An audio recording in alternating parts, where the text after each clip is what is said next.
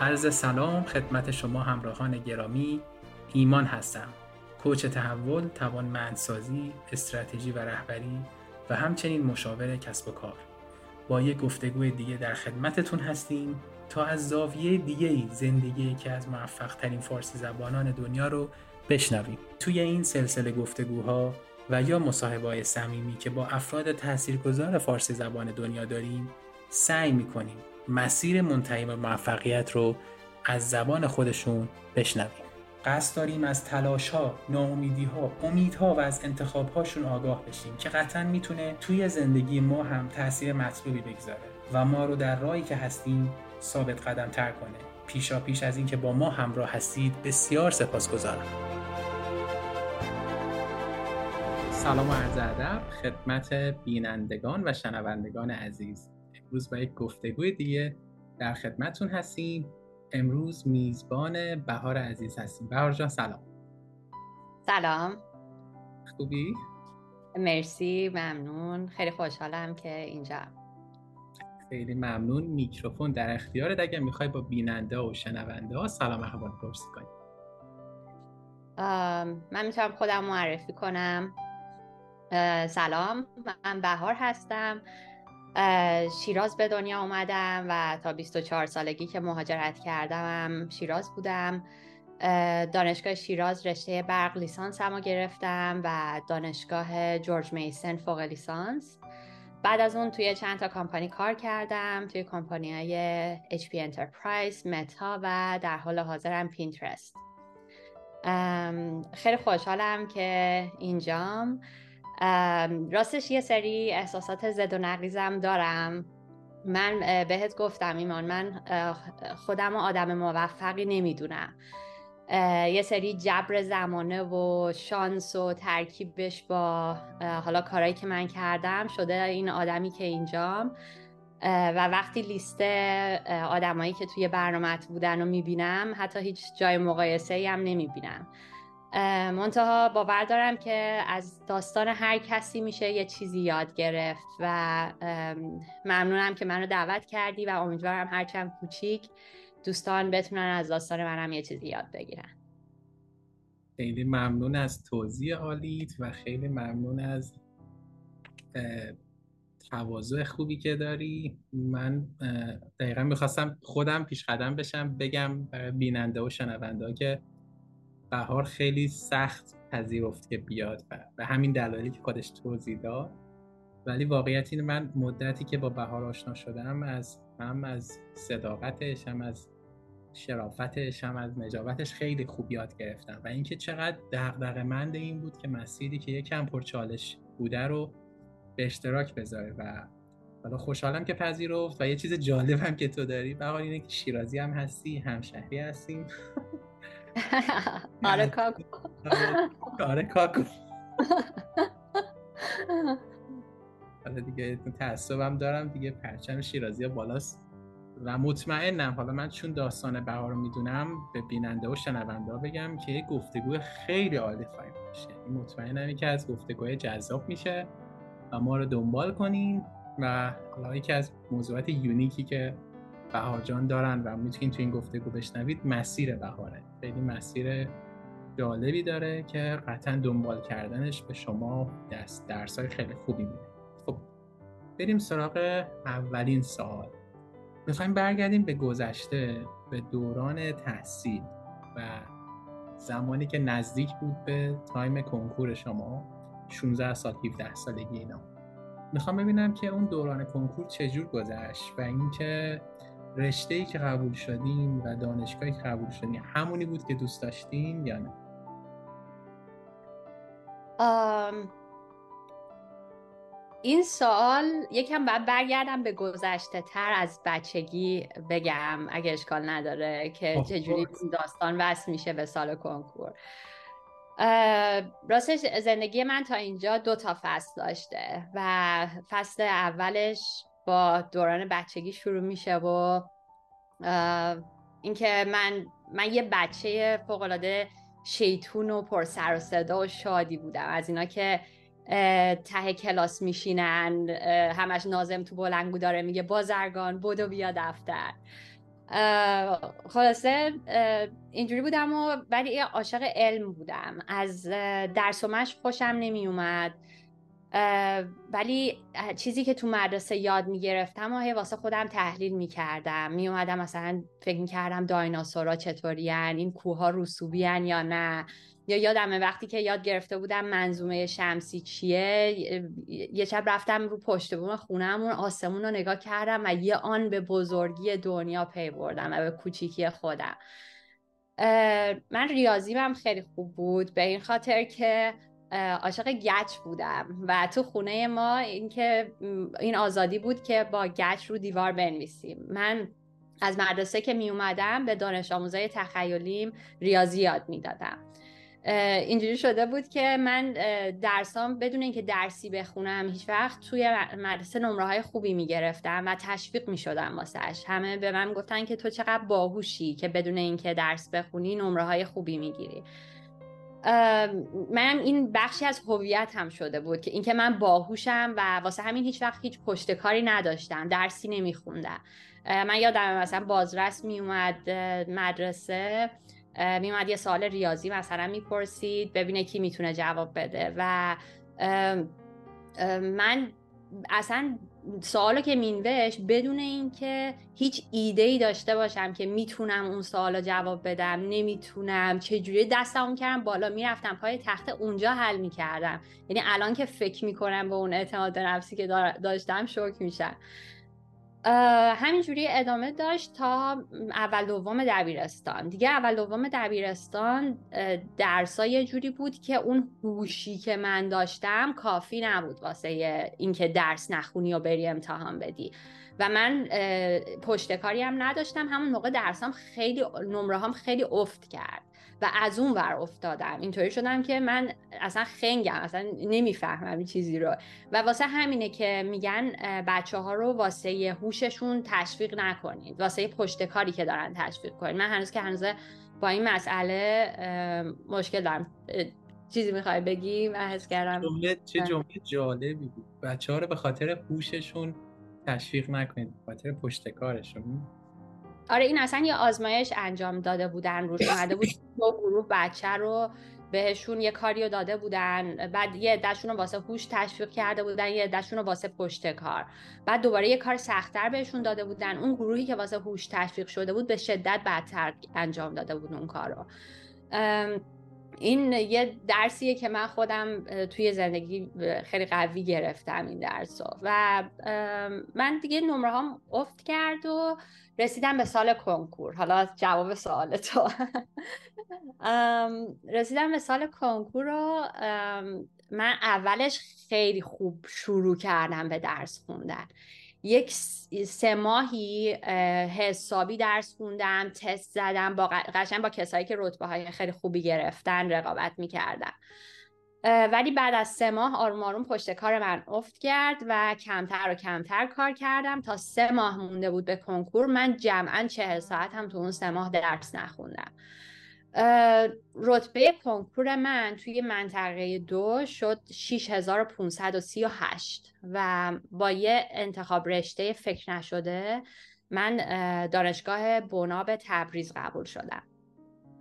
من از شیراز که میخواستم برم بناب اول یه دونه پرواز میگرفتم میرفتم تهران، بعد یه پرواز دیگه میرفتم تبریز، بعد یه تاکسی یک ساعته میرفتم بناب و مثلا به عنوان یه بچه هجده ساله خیلی اون مهاجرت سختی بود واسم و این فقط بعد مسافتش بود که سخت بود. یک سال خیلی سختی به من توی دانشگاه بناب گذشت و بعدش تونستم مهمان بشم دانشگاه شیراز. اومدم شیراز و دیگه یک سال تو دانشگاه شیراز نمره‌های خیلی بالا گرفتم و در نهایت تونستم انتقالی بگیرم به دانشگاه شیراز. همون موقع ها بود که من واسه اولین بار رفتم پیش یه مشاور، پیش یه روانشناس و گفتم که ببین من با این اکس و وای و زی مشکل دارم، به من کمک کن اینا رو ببینم چی کار کنم. بعد از من یه تست گرفت، یکم با هم صحبت کرد، برگشت به من گفتش که ببین تو درونت یه دنیاییه که در رو روش بستی و این در رو اگه باز کنی دنیا تو سیل میبره من از در اونجا اومدم بیرون، قشنگ یادمه که چقدر عصبانی بودم که بابا من اومدم دارم میگم من با اکس و وای و زی مشکل دارم، تو مشکلاتو میندازی رو دوش من که مثلا من درونم دنیای حل نشده است. و خیلی حالا تو یه سوال الان دارم فکر می‌کنم تو یه سوال پرسیدی، من من دارم کل داستان زندگیمو که آماده کرده بودم میگم. سوالی دا... اگه سوالی داری به حالی دارم لذت میبرم، همینجوری ادامه بدیم. اوکی. آه... آه... آره من خیلی عصبانی شدم و دی... اصلا از هر چی روانشناس بعدم اومد و اومدم بیرون و اصلا دیگه بهش فکرم نکردم تا اینکه یه دو ماه بعدش آه... من داشتم یه دونه از وبلاگ‌های قدیمیمو می‌خوندم که نوشته‌ای که خودم نوشته بودم و خوندم و یه دفعه بدون اینکه حرف اون طرف یادم باشه اون دره باز شد و قشنگ دنیای منو سیل برد. من یهویی به یه بحران هویتی رسیدم، اینکه من کیم، کجام، اصلا من تصمیمامو چجوری میگیرم تو زندگی، از زندگی چی میخوام. یهو من توی چاه خیلی تاریک فرو رفتم و اصلا نمیفهمیدم داره چه اتفاقی میفته. واسه من یک سال طول کشید که از اون چاه تاریک بیام بیرون. تو اون یک سال من خیلی واسه نجات خودم جنگیدم، یه عالمه کتاب خوندم، یه عالمه فیلم دیدم، با آدمایی که فلسفه بدونن صحبت کردم، روانشناس رفتم و خیلی خیلی تلاش کردم که بیام بیرون ازش. و بالاخره یه شب اردیبهشتی که اردیبهشت شیراز واسه من پر از بوی بهار نارنجه، یه اون شب اردیبهشتی من رفتم تو کوچمون و یه چهار پنج ساعت راه رفتم و فکر کردم به اینکه من کیم، چی میخوام از زندگی، خودم رو کجا میبینم، ده سال دیگه خودم رو کجا میبینم. و اون شب یهو به این نتیجه رسیدم که من دوست دارم ده سال دیگه استاد دانشگاه ام آی تی باشم و اصلا به این فکر نمی کردم که من اون یک سالی که توی اون بحران بودم من تمام درسام افتاده بودم، یعنی یک دونه درس پاس کرده نداشتم. من معدلم شده بود هشت از بیست و اصلا معدلم هیچ جوری، یعنی اصلا نمیدونم با چه حسابی من با خودم فکر کردم دوست دارم برم دانشگاه ام آی تی. ولی این تصویر رو واسه خودم ساختم و دیگه سال بعد از اون من خیلی خیلی مثلا حالم بهتر بود، یه امید داشتم به آینده، ولی خب تلاش درست حسابی نمی کردم، یعنی نمیدونستم تو چه جهتی باید تلاش کنم. یه روز بلند می شدم گفتم من میخوام برم من میخوام من میخوام برم چیز بخونم، کنکور فوق لیسانس بخونم. یه روز دیگه بلند می شدم گفتم من اصلا میخوام اول برم ایتالیا بعد برم آمریکا. اصلا معلوم نبود که دارم چی کار میکنم، همینجوری گم بودم تا اینکه یک سال بعد از اون شب اردیبهشتی بود که من همسرم علی رو واسه بار اول دیدم. علی چهار ماه بعد از اینکه ما همو دیدیم داشت می اومد آمریکا. ما دیگه با هم در تماس بودیم و بعدش بعدش هم که رفت همچنان رابطه ما ادامه پیدا کرد و دیگه من خیلی جدی بودم که برم آمریکا و علی هم راه و چارهشو کامل بلد بود چون خودش همون اخیرا رفته بود اون راهو. اولین کاری که کرد منو نشوند و منو با مفهومی آشنا کرد به اسم دانشگاه های درجه دو و درجه سه. گفت ببین ام آی تی رو بیخیال، بیا یکم یه دانشگاه هایی که بتونی رو اپلای کنیم. و دیگه من دیدم واسه اون دانشگاه های درجه دو و درجه سه خیلی راهش مشخصه، مثلا تافل هست، جی آر ایه، باید مثلا اس او پی داشته باشی، یه رزومه داشته باشی و معدل بالا باشه.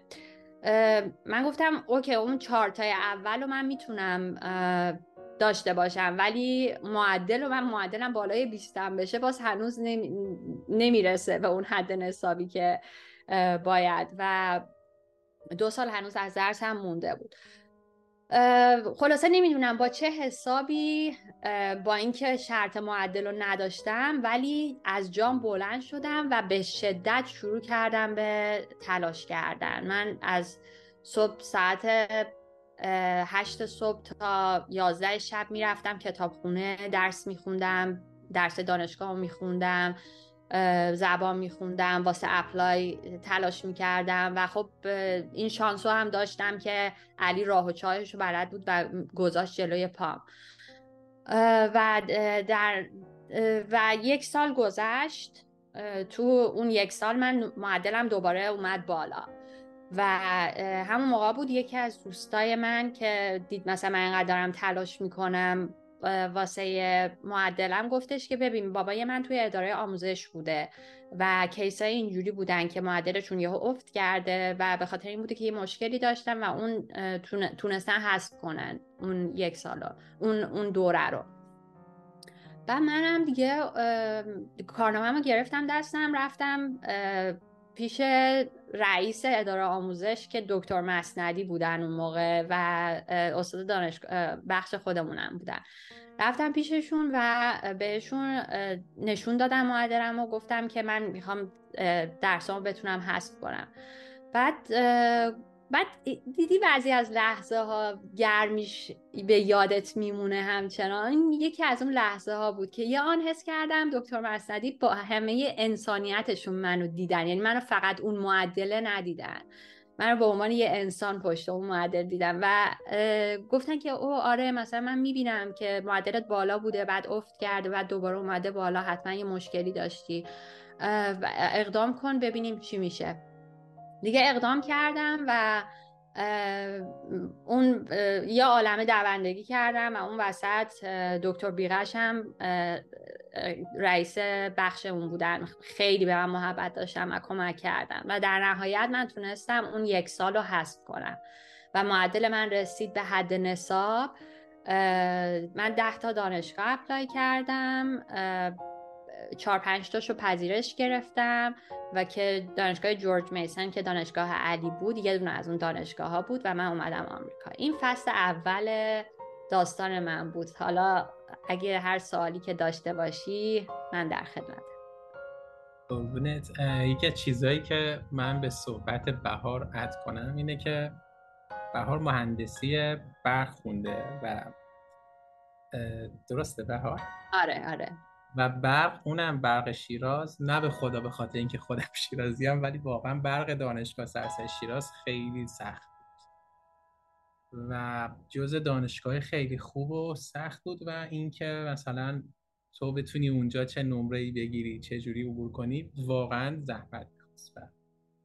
من فکر می‌کنم این همه این سختی‌ها و چالش‌ها کنار یک رشته سخت توی یک دانشگاه، حالا با استاندارد خیلی خوبم، میتونه عاملی باشه که آدم یکم بعضی وقتا بهش فشار بیش از حد بیاد. و چه جالب، من مسیر بهاری که الان گوش کردم و همینجور اون لحظه ها رو که داشتی میگفتی داشتم ارتباط برقرار میکنم که خیلی از ما تو زندگیمون یه جا میشه که کنترل زندگی مثلا از دستمون خارج میشه، یعنی میگیم ای بابا ببین هم نمرم خراب شد، هم فلان رابطه‌م خراب شد، هم کارم از بین رفت.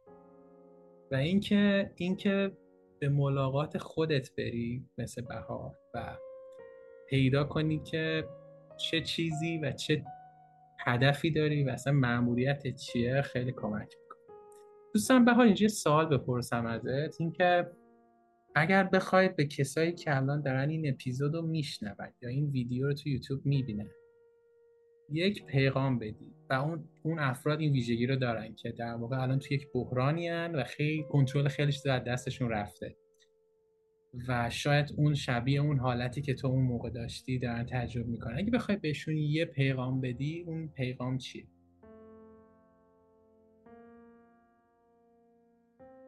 من خودم کلن توی زندگیم، یعنی نه فقط اونجا، بعد از اونم حالا توی فصل دو میگم که توی باز چاله های سیاه و تاریکی بودم و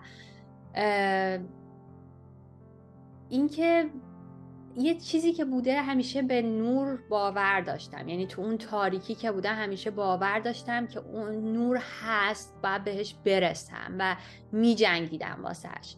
و حالا مثلا بخوام عملی تر این موضوع رو بگم اینه که کمک می گرفتم. من همیشه همیشه هیچ وقت پشیمون نشدم وقتی که کمک گرفتم از دوستانم، از آشنایان، از استاد دانشگاه، از تراپیست کمک بگیره آدم. و خیلی وقتا آدم ها میتونن خیلی بیشتر از اون چیزی که فکر میکنیم به ما کمک کنن. چه نمره جا... چه... چه نکته جالبی، کمک بگیریم و اون نوره بتابه. عالی بود. حالا اگه نکته داریم میخوایم اد کنید، اگه نه بریم فصل دوم. فصل دوم بعد از مهاجرت. من وارد آمریکا شدم و مهمترین مسئله واسه من این بود که فاند بگیرم. هزینه تحصیلی به شدت زیاد بود و من نمیتونستم کل دوران تحصیلمو بگذرونم با اون هزینه، با بودجه‌ای که داشتم و بعد یه جوری فاند میگرفتم. روز اول رفتم دانشگاه و گفتم که من فاند میخوام. گفتن که ببین بذار ما خیالتو راحت کنیم، ما به دانشجوی فوق لیسانس فاند نمیدیم، فقط فاندا واسه دانشجوهای پی اچ دیه. منم دیگه دست از پا دراستر اومدم بیرون و ولی نشستم پای درسام، حسابی درس خوندن و با استادا رابطه خوب ساختن. اه و اه آخر ترم شد آخر ترم شد و رفتم پیش رئیس بخش، گفتم که من فاند میخوام. گفتش که ما به دانشجوهای فوق لیسانس فاند نمیدیم. گفتم که ببین من نمره هام خوب شده، مثلا میتونی بری از استادا بپرسی چه رابطه‌ای باهاشون داشتم، مثلا چه دانشجویی بودم و مثلا من ممنون میشم اگه که بتونی منو در نظر بگیری واسه این فاند. بعد گفتش نمیشه و من از در اونجا اومدم بیرون. بعد یه دو سه ساعت بعدش منو خواست توی دفترش و گفتش که ببین یه دونه پوزیشن باز شده و ما داشتیم فکر میکردیم که کیو در نظر بگیریم و دیدیم که آره تو واقعا نمره های بالایی داری و واقعا من با استادا صحبت کردم، همه خیلی راضی بودن از اون, اون چیز تحصیلی که داشتی باهاشون و تصمیم گرفتیم که این پوزیشن رو بدیم به تو. من انگار دنیا رو به هم داده بودن قشنگ، یعنی یادم از در اونجا اومدم بیرون، موبایلم رو گرفته بودم تو دستم، دستم میلرزید و توی فیسبوک پست کردم این خوشحال ترین لحظه عمر منه.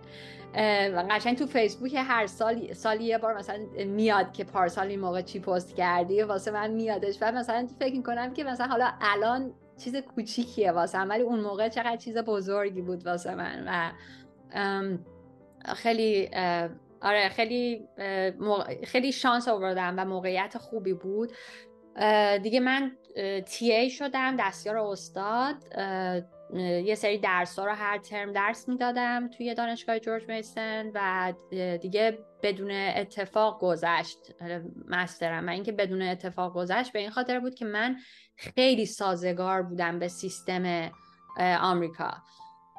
توی ایران اتفاقی که میافتاد این بود که درس‌ها تو طول ترم هیچ هیچ چیزی نمیخواستن از ما و درس‌ها جمع میشد و پایان ترم که میرسید یک کوهی از درس بود، بعد یک جا میتونستی پاسش کنی. من اصلا واسه همین درسامو افتاده بودم، اون اون ترمایی که افتاده بودم درسامو من کلاس میرفتم ولی شب امتحان که میشد من اصلا توانایی ذهنی اینو نداشتم که این همه درس رو برم یه جا امتحان بدم، واسه همین اصلا نمیرفتم امتحان بدم. ولی توی آمریکا درس رو میشکنن تو طول ترم. اول یعنی مثلا یه عالمه مشق داری، یه یه عالمه کویز میگیرن و آخر ترم که میرسه یه دفعه دیگه مثلا یه چیز کوچولو مونده از درس که بخوای بگذرونی و من به شدت سازگار بودم با این سیستم. خلاصه فوق لیسانس هم تموم شد، سال دو هزار و پانزده بود که تموم شد و ما همون فوق لیسانس هم توی رشته برق بود.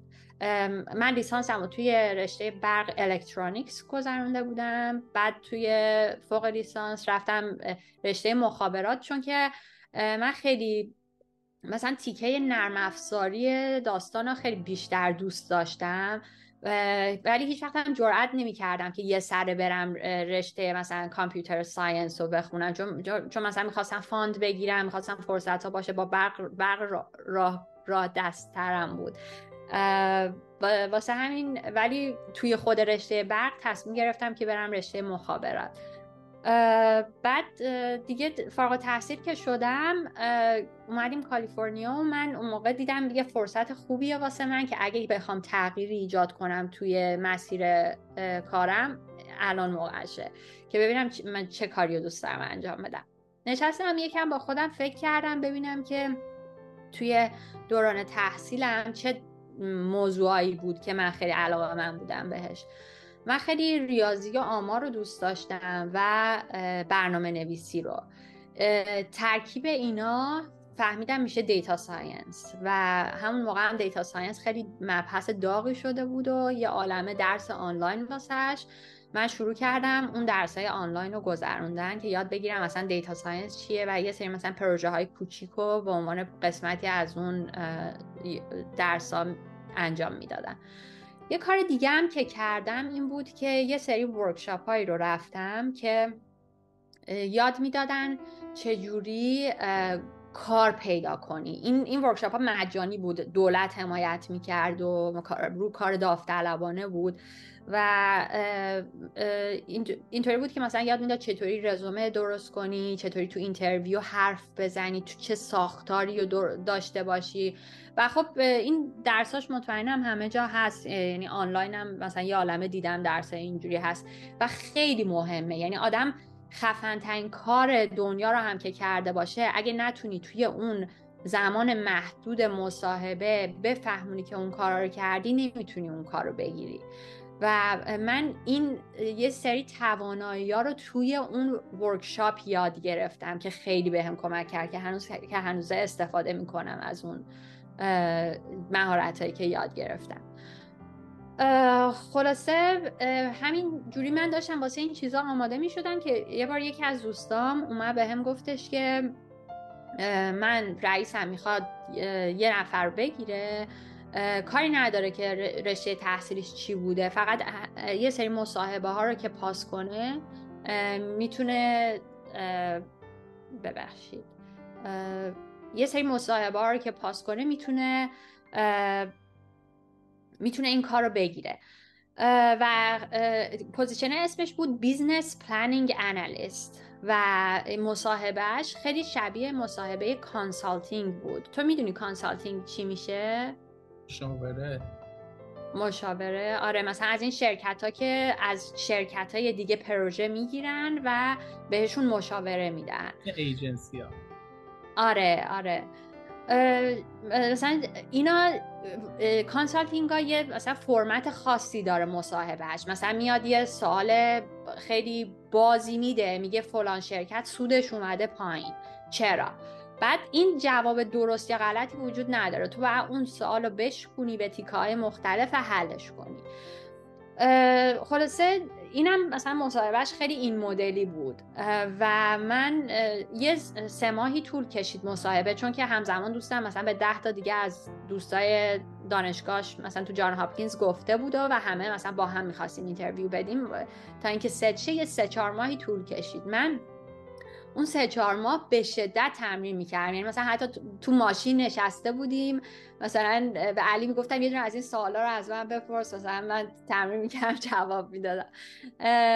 آره حسابی آماده شدم واسش و بالاخره تونستم کار رو بگیرم و یه یه تیکش رو که خیلی یادم از اون مصاحبه اینه که اون ورکشاپه بود که گفتم چیز نحوه مصاحبه رو یاد میداد. یه سری سوالا هست تو مصاحبه، سوالای تکنیکاله که مثلا خب مال همون کار است ازت میپرسن، یه سری دیگه سوالای شخصی تریه، میخوان ببینن تو چه جور آدمی هستی که باهاشون کار کنی، که مثلا تو اون سوالای شخصی تر توی اون ورکشاپ من خیلی یاد گرفته بودم که چی بگم چی نگم. بعد من این این تیکه مصاحبه که اومده بود اون سوالای شخصی رو بپرسه و آخرش گفتش که دمت گرم، خیلی خوب بود. گفتم دم اون ورکشاپه گرم و واقعا این آدما یعنی به نظرشون نمیاد که این اسکیلا مهم باشه، بیشتر مثلا میشینن تیکه تکنیکالش رو قوی میکنن، ولی اون اون این چیزا هم خیلی مهمه توی اینترویو. خب بعد دیگه من رفتم اچ پی و توی اچ پی خیلی موقعیت خوبی واسه من بود. به عنوان کار اول من خیلی کار گروهی و کار تیمی رو یاد گرفتم، یه سری مهارت‌های دیتا ساینس رو خیلی خوب یاد گرفتم و مثلا یه مدل ریگرشن بود من روش کار می‌کردم که ریگرشن اساس و پایه خیلی از کارهایی که می‌کنیم و اون خیلی چیز لرنینگ خوبی بود. و ولی خب من دنبال یه کار دیتا ساینس بودم، دیتا ساینس توی بیگ تک کمپانی ها مثلا مثل فیسبوک و گوگل و اینا، ولی خودم رو نمیدیدم که بخوام تا مثلا پنج شش سال دیگه بخوام بهش برسم. خودم رو اینجوری میدیدم که برم یه, یه کمپانی دیگه کار کنم، تجربه کار کسب کنم، بعد برم مثلا اینجور کمپانی رو که دوست دارم. من شروع کردم همینجوری که اچ بودم اپلای کردم، ولی خب هیچ کدوم از کارا رو نمی گرفتم، هیچ کدوم از اینترویو ها رو نمیتونستم پاس کنم، چون که یه سری مهارت هایی میخواست که من اون مهارت ها رو نداشتم و بعد واسهش میخوندم و آماده میشدم. من دیگه تصمیم گرفتم که از کار اچ پی بیام بیرون و بشینم تمام وقت واسه مصاحبه آماده شم. من اومدم بیرون و واسه مصاحبه همینجوری آماده می شدم و یه سری درس آنلاین رو دوباره گذروندم و می رفتم، حتی ما خونمون نزدیک دانشگاه استنفورده، می رفتم سر کلاس دانشگاه استنفورد می شستم مثلا یاد می گرفتم. و همون موقع ها بود که متا خودشون با من در تماس بودن. من دیگه بال در آورده بودم، اصلا آخه من نمیدیدم که بخوام تا پنج شش سال دیگه اصلا خواب همچین کامپانیا رو ببینم.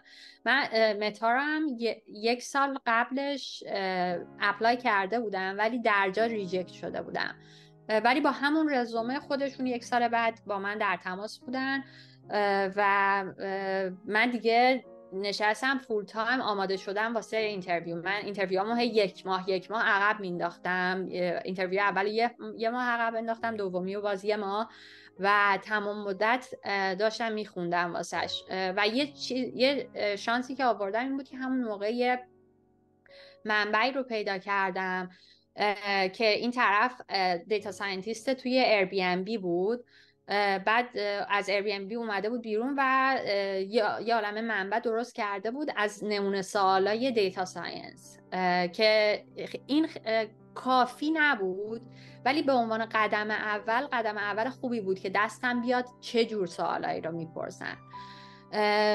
خلاصه من اونو خوندم و روی اون حسابی بیشتر آماده شدم و در نهایت رفتم اینترویو متا و خوشبختانه تونستم کار بگیرم.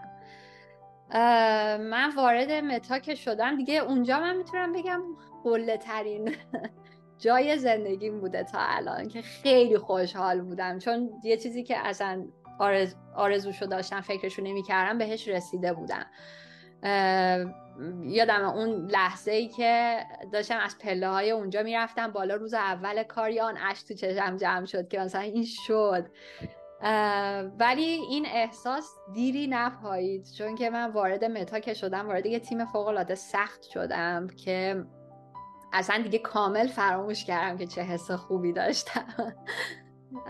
من توی متا یک سال و نیم اولش توی تیم ادورتایزمنت بودم که میشه تبلیغات و یک سال و نیم دومش توی تیم گروپس بودم و بعد از سه سال که فیسبوک بودم تصمیم گرفتم که به خاطر یه سری مشکلات شخصی بیام بیرون و یه یک سالی رو کار نکردم.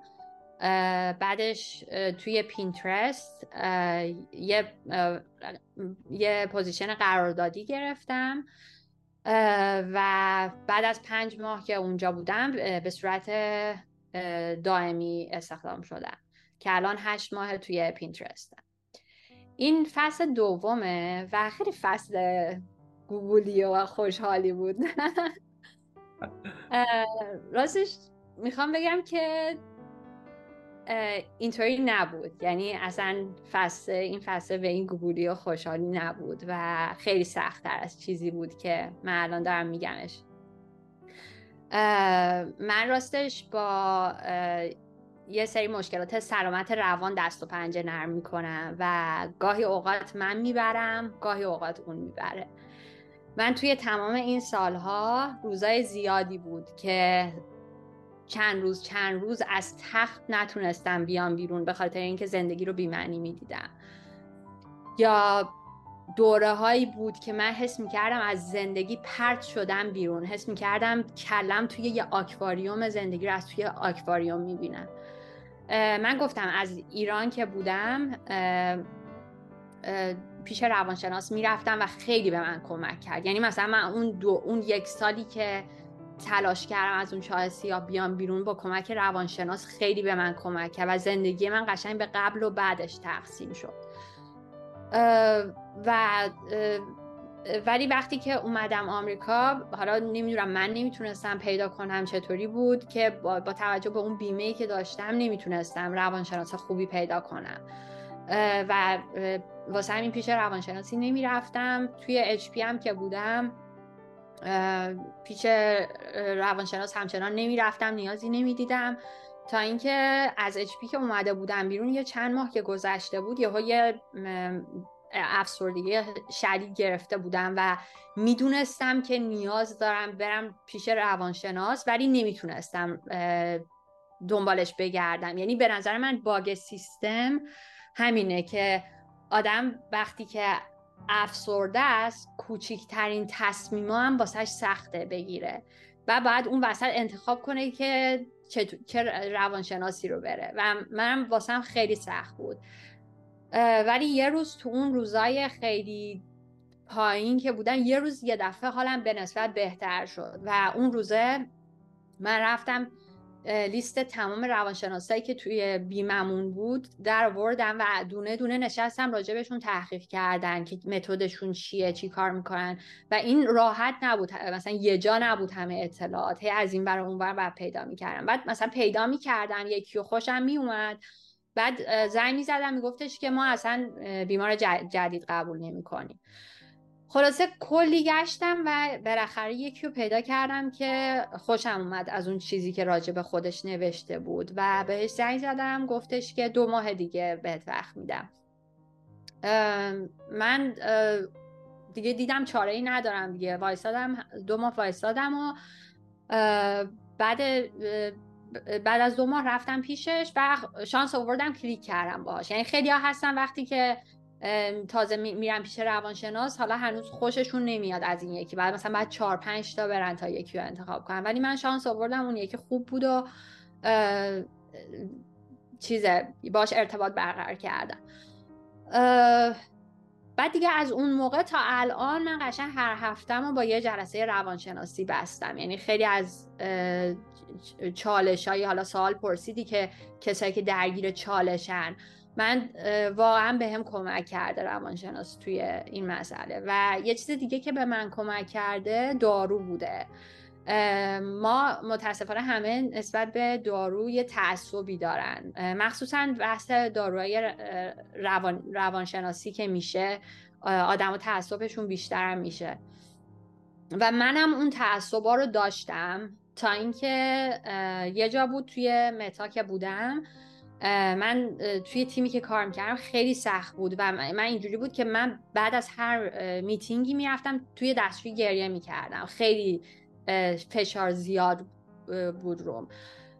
و همون موقع ها بود که یه نفر توی تیممون خودشو کشت توی همون توی همون ساختمونایی که ساختمونای متا، همونی که بعد آره آره آره و همون موقع بود و یه دفعه یه موجی شکل گرفت توی شرکت از اینکه موج آگاهی واسه سلامت روان، همه شروع کردن راجع به سلامت روان صحبت کردن بعد یه نفر اومد یه نوت گذاشت که یه متن بالا بلند نوشت از داستان خودش و داستان سلامت روانش و من خیلی به این داستان وصل شدم، داست...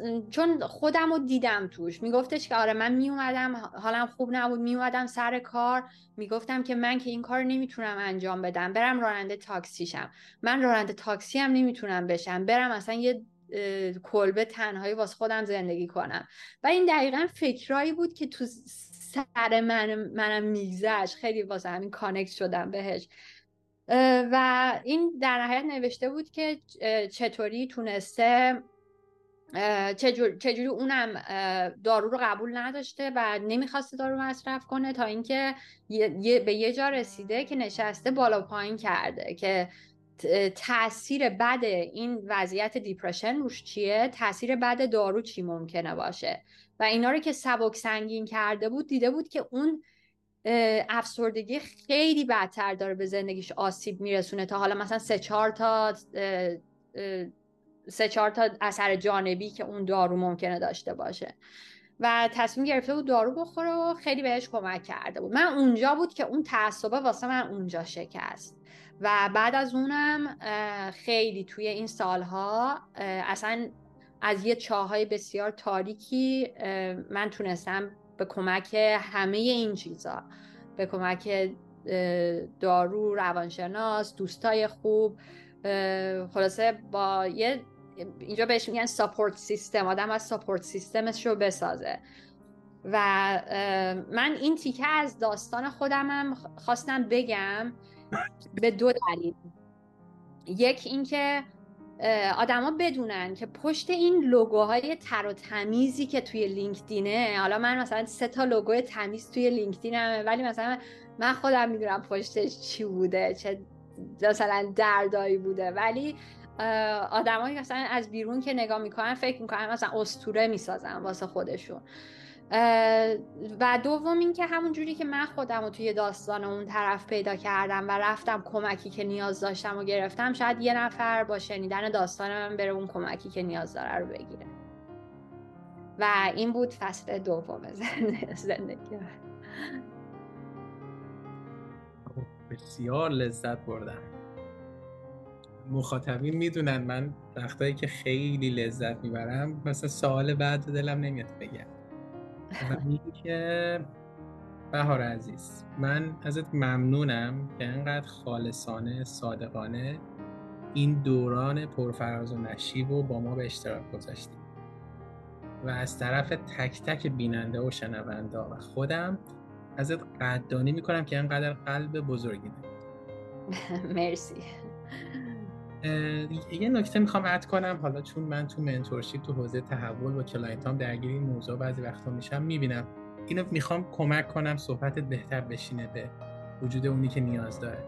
مثلا بعضیا با دارو مشکل دارن که خیلی هم تفکر اشتباهی. مثلا وقتی شما دست درد میگیره میری درمان میکنی، دارو مصرف میکنی، سر درد میگیره، قلبت درد میگیره، گلوت درد میگیره، هیچ فرقی نداره استفاده از دارو واسه سلامت ذهن با استفاده از دارو برای سلامت بدن. هر داروی عوارض داره، یعنی مثلا من بدنسازی میرم بعضی وقتا مثلا عضلم میگیره متوکاربانول میخورم میگن عوارض بدی داره ولی خب درد میگیره میخورم. پس یعنی هیچ چیز خاصی نیست، این تابویی که فقط تو ذهن ما از سنت اشتباهمون شکل گرفته. در مورد عوارض هم یه نکته جالب گفتی، یعنی هر چیزی عوارض داره، این پیتزا خوردن عوارض داره، نوشابه خوردن عوارض داره، زیاد تو گوشی بودن مثل من عوارض داره. مثلا هر چیزی واقعا چه چه مربوط به غذای ما باشه چه مربوط به سبک زندگی عوارضای زیادی داره و ما همه اون کارا رو میکنیم. بعد حالا میایم میخوایم فکر کنیم که این عوارضه چیه. همونجور که بهار عزیز گفت، چیزی که خیلی مهمه اینه که ما جلوی اثرات تخریب مثلا اون درد شونمون رو از بین ببریم که حالا میشه درد در واقع ذهنیمون، اون درد دستمون. یعنی یکی کسی که دستش درد میگیره که نمیگه تا آخر اون با دست درد مثلا این تاندون من آسیب دیده تا آخر با این میرم جلو، سعی میکنه درمانش کنه دیگه. اینم همین، استفاده از دارو به مراتب بهتر از هر تصمیم دیگه اگر پزشکی. و فکر میکنم بد نبود اینو باز کردیم بهار ازت خیلی ممنونم، به خاطر اینکه خب من به تازگی از ایران اومدم بیرون و خیلی درگیر این مسائل داخل ایران بودم، به چشم می‌دیدم که مثلا تا اسم دارو میومد دیگه اون روانشناسه میرفت بلک لیست، دیگه من اصلا اینو نمیخوام ببینم، این این چه فکری با خودش کرده.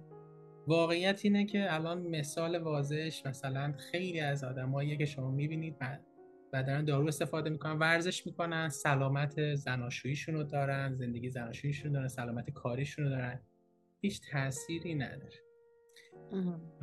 خلاصه خیلی ازت ممنونم بهار، چقدر باحال بود تجربات تجربیاتی که گفتی. میخوام در مورد این اگه نکته داری بگو که من یه سوال دارم در مورد موضوع دیگه‌ای که تعریف کردی. خودت خوب گفتی، واقعا چیزایی که تو ذهن من بود و گفتی، واقعا همه رو خوب گفتم. آره چون من من می‌خواستم بگم و گفتم دیگه مثلا یکم اول... زیادی میشه بگم همین تو اول گفتی. آره خب خوشحالم. ببین یه اشاره من منو فکر کنم خودم اپیزودامو شنیدی، من خیلی گوشم میشنوه، برای همین هر چی گفتی واسه خودم الان سوال جمع کردم، کلی سوال ازت دارم. آره بگو. آره یه جا گفتی که من وقتی میخواستم مصاحبه برم یه دوره‌ای رو رفتم شرکت کردم، یه سری اسکیل رو یاد گرفتم واسه مصاحبه که تکنیکال نبود. حالا میخوام بستش کنم به سافت اسکیلز، چون ما جلوتر هم یه سوالی داریم با هم دیگه، میخوام همینجا بپرسم که حالا نقش سافت اسکیلز برای گرفتن کار چیه و چقدر مهمه که ما مهارت‌های غیر از هارد اسکیلزا، غیر از مهارت‌های تکنیکالو توش قوی بشیم تا بتونیم والا وارد اون شغلی که می‌خوایم بشیم. آها سوالت اینه که چقدر اینا مهمه. آره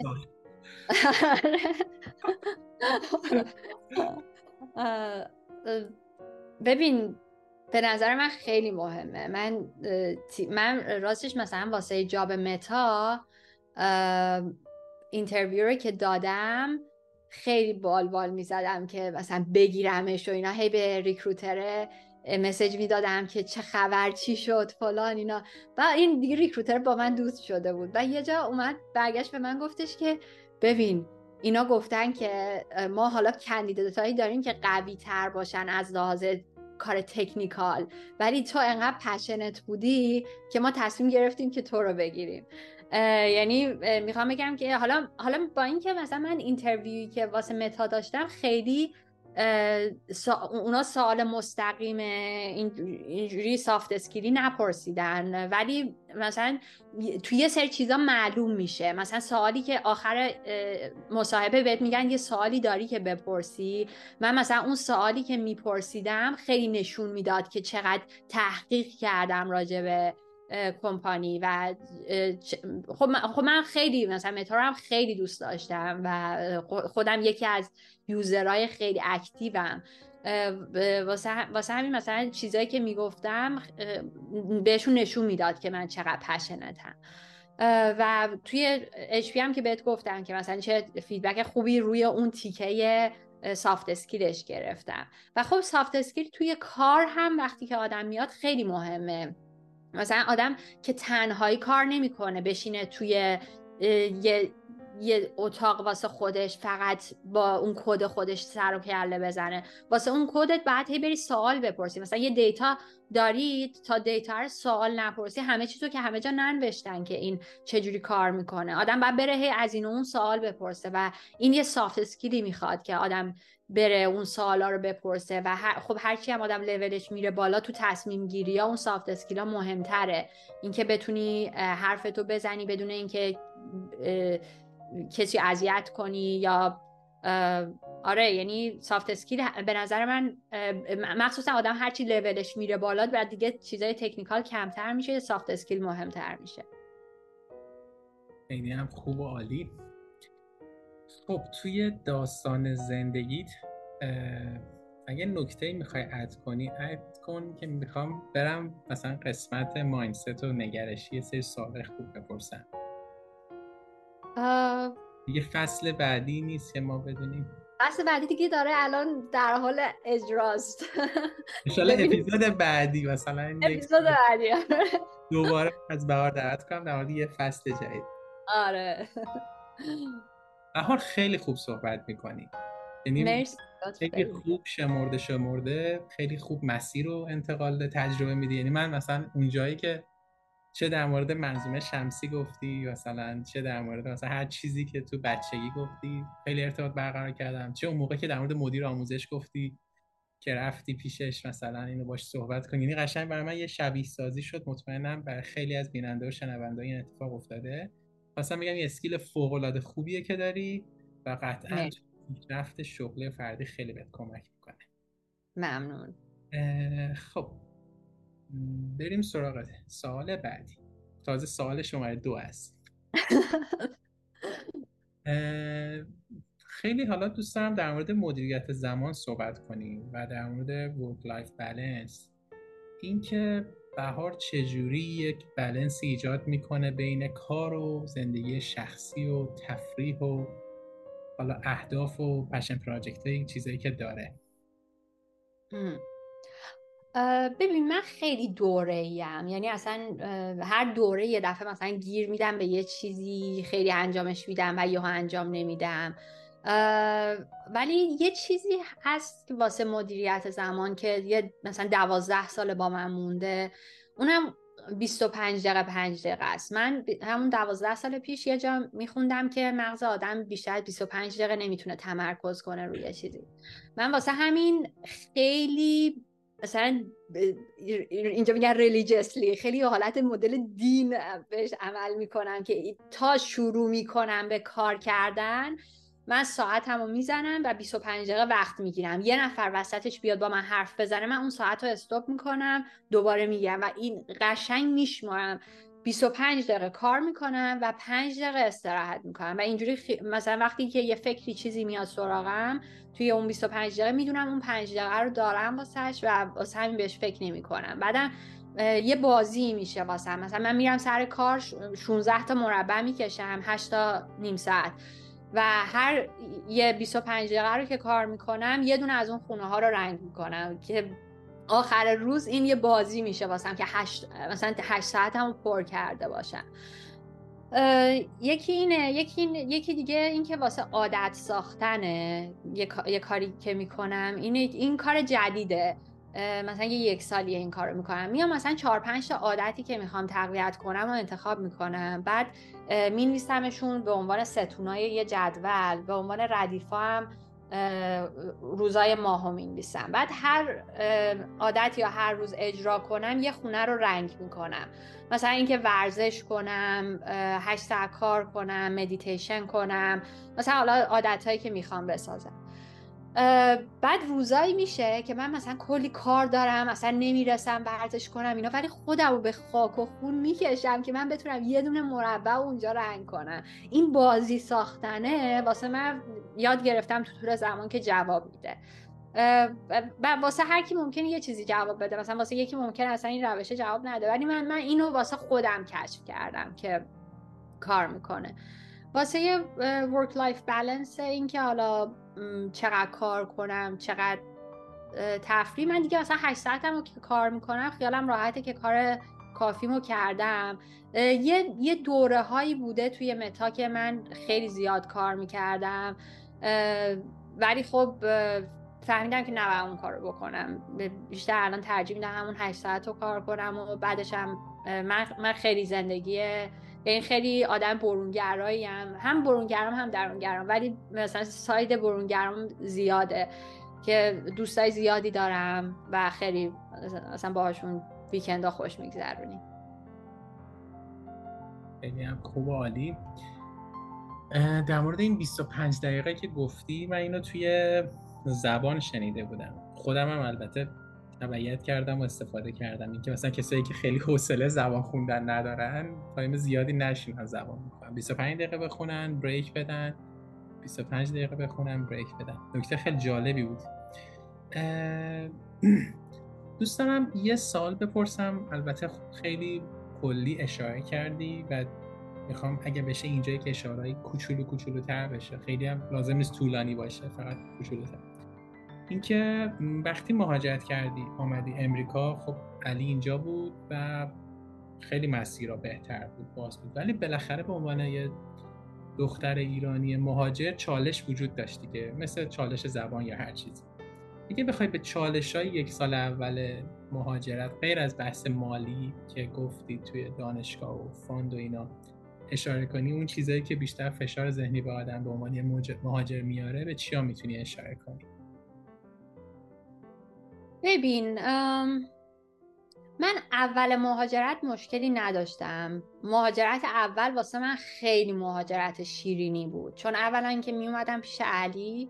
بعد از ما ما دو سال رابطه از راه دور داشتیم. بعد از دو سال من بالاخره می اومدم پیش علی و وقتی که اومدمم توی اون جایی که بودیم، ما طرفای دی سی بودیم و یه خانواده بزرگ بزرگ دوستمون اونجا بودن و اونا ما رو مثل پارتی، مثل قسمتی از خانواده خودشون پذیرفتن و این خیلی شیرین بود. خیلی به من خوش گذشت. اصلا همه چیز عالی بود تا اینکه ما ما دیگه اصلا خودمون رو میدیدیم که اونجا باشیم و و مثلا یه, یه سال بعد از اینکه من اومدم ما یه عروسی گرفتیم. یه، یک هفته بعدش علی رفت شرکت و گفتن که شرکت رو یه شرکت بزرگتر خریده و هیچ ایرانی واسه اون شرکت نمیتونه کار کنه. من یان اونجا خیلی خیلی اذیت شدم، چون که اومده بودم اینجا و اینجا رو خونه خودم دیده بودم و یه دفعه یه آسیب اینطوری دیدم. خیلی خیلی اذیت شدم که دیگه اصلا ما به اون خاطر بعد دیگه ما به عنوان ایرانی خیلی سخت بود که حالا مخصوصا اون دیسی که ما بودیم بیشتر شرکت ها شرکت های دولتی بودن یا با وزارت دفاع کار میکردن. شرکت هایی نبودن که بتونن از آدم باید سیتیزن می بود. حالا ما با ویزای دانشجویی اومده بودیم اینجا، هیچ فرصتی واسه ما نبود واسه کار کردن. بعد دیگه تصمیم گرفتیم که بیایم کالیفرنیا و من مهاجرت اصلی واسه من از دیسی به کالیفرنیا بود که خیلی یه دفعه تنها شدم. خب دیگه مثلا آدم میاد هیچ دوستی نداره. دوست خیلی مهمه تو خوشحالی آدم.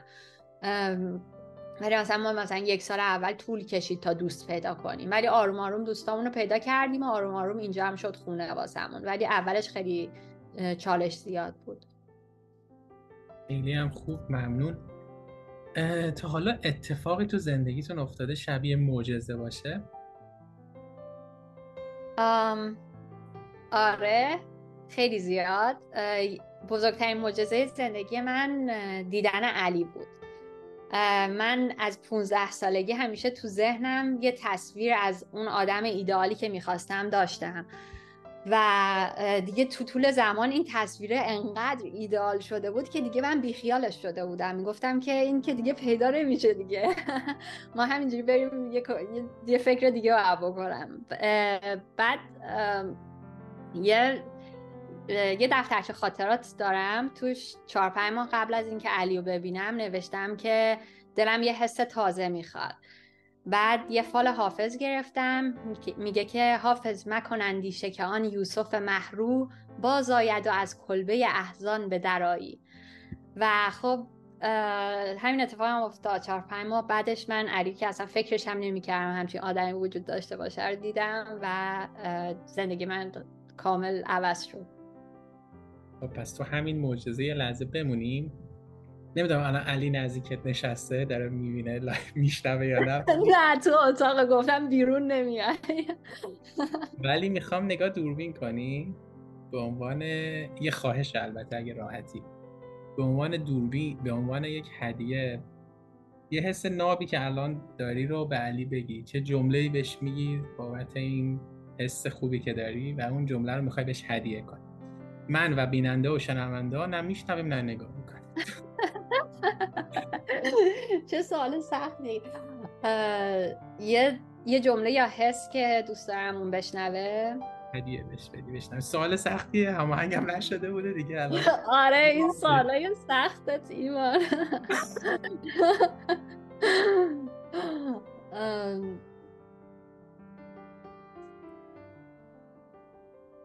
ما همیشه میگیم عشق مراقبت میخواد و خیلی خوشحالم که تو طول زمان تونستیم از عشقمون مراقبت کنیم. فوق‌العاده بود. خب اگه نکته میخوای اد کنید بگو که برم سوال بعد. نه. خب فضا حسابی باحال شده. سوال جدی الان میخوام بپرسم. خب میخوای سوار ماشین زمان بشی بری به پونزده سال گذشته. به بهار پونزده سال پیش چه نصیحتی میکنی؟ یه جورایی گفتمش ولی نصیحتی که میکنم اینه که growth mindset داشته باش. من واسه growth mindset هرچی گشتم نتونستم اون ترجمه مناسبش رو پیدا کنم. تعریفش میکنم که چیه.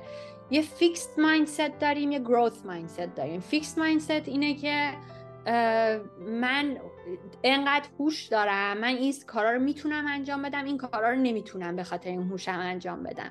growth mindset اینه که من الان این کار رو نمیتونم انجام بدم ولی میتونم راهش رو پیدا کنم، میتونم تلاش کنم، تو طول زمان پیداش میکنم و انجامش میدم. و خیلی growth mindset مهمه و حس میکنم من اگه که از بچگی روش کار کرده بودم شاید الان اوقات راحت تری داشتم. الان خیلی من هنوز که هنوزه با این چالش دست به گریبانم.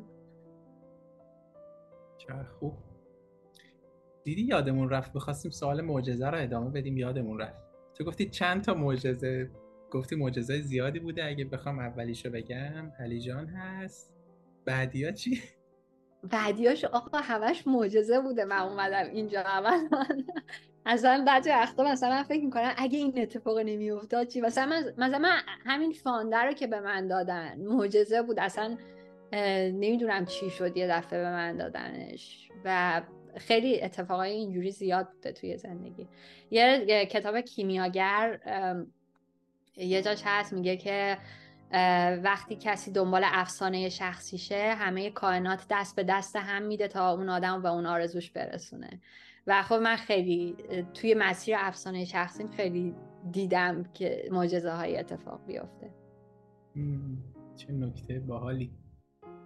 یه بار دیگه جمله کیمیاگر رو میگی؟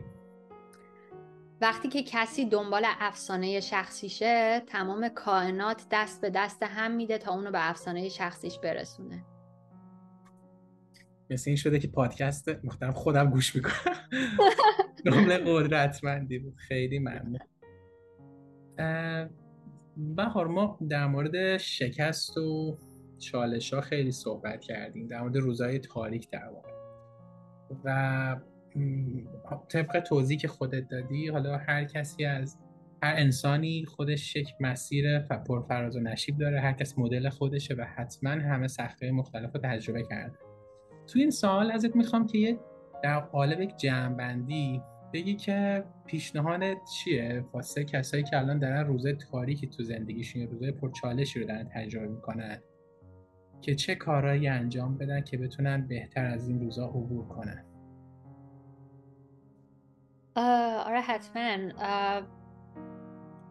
هر کسی به نظر من باید راه خودش رو پیدا کنه. حالا من چیزایی که واسه خودم کار کرده رو میگم. من توی شکستایی که داشتم چیزای مشترکی که بینشون بوده جوری که کمکم کرده رو میگم. اولیش دوستام بودن. من دوستام سرمایه های زندگی من. دوستان وقتی که یه شکستی میخورم وقتی که باهاشون صحبت میکنم میفهمم که دنیا خیلی بزرگتر از این شکستیه که من الان خوردم و خیلی چیزای مهمتری هست. همین که این دوستای خوبو دارم خودش مهمه. چیز دیگه‌ای که خیلی به من کمک کرده، من از وقتی که خودم رو شناختم نوشتم و توی نوشتن خیلی خودم رو پیدا کردم.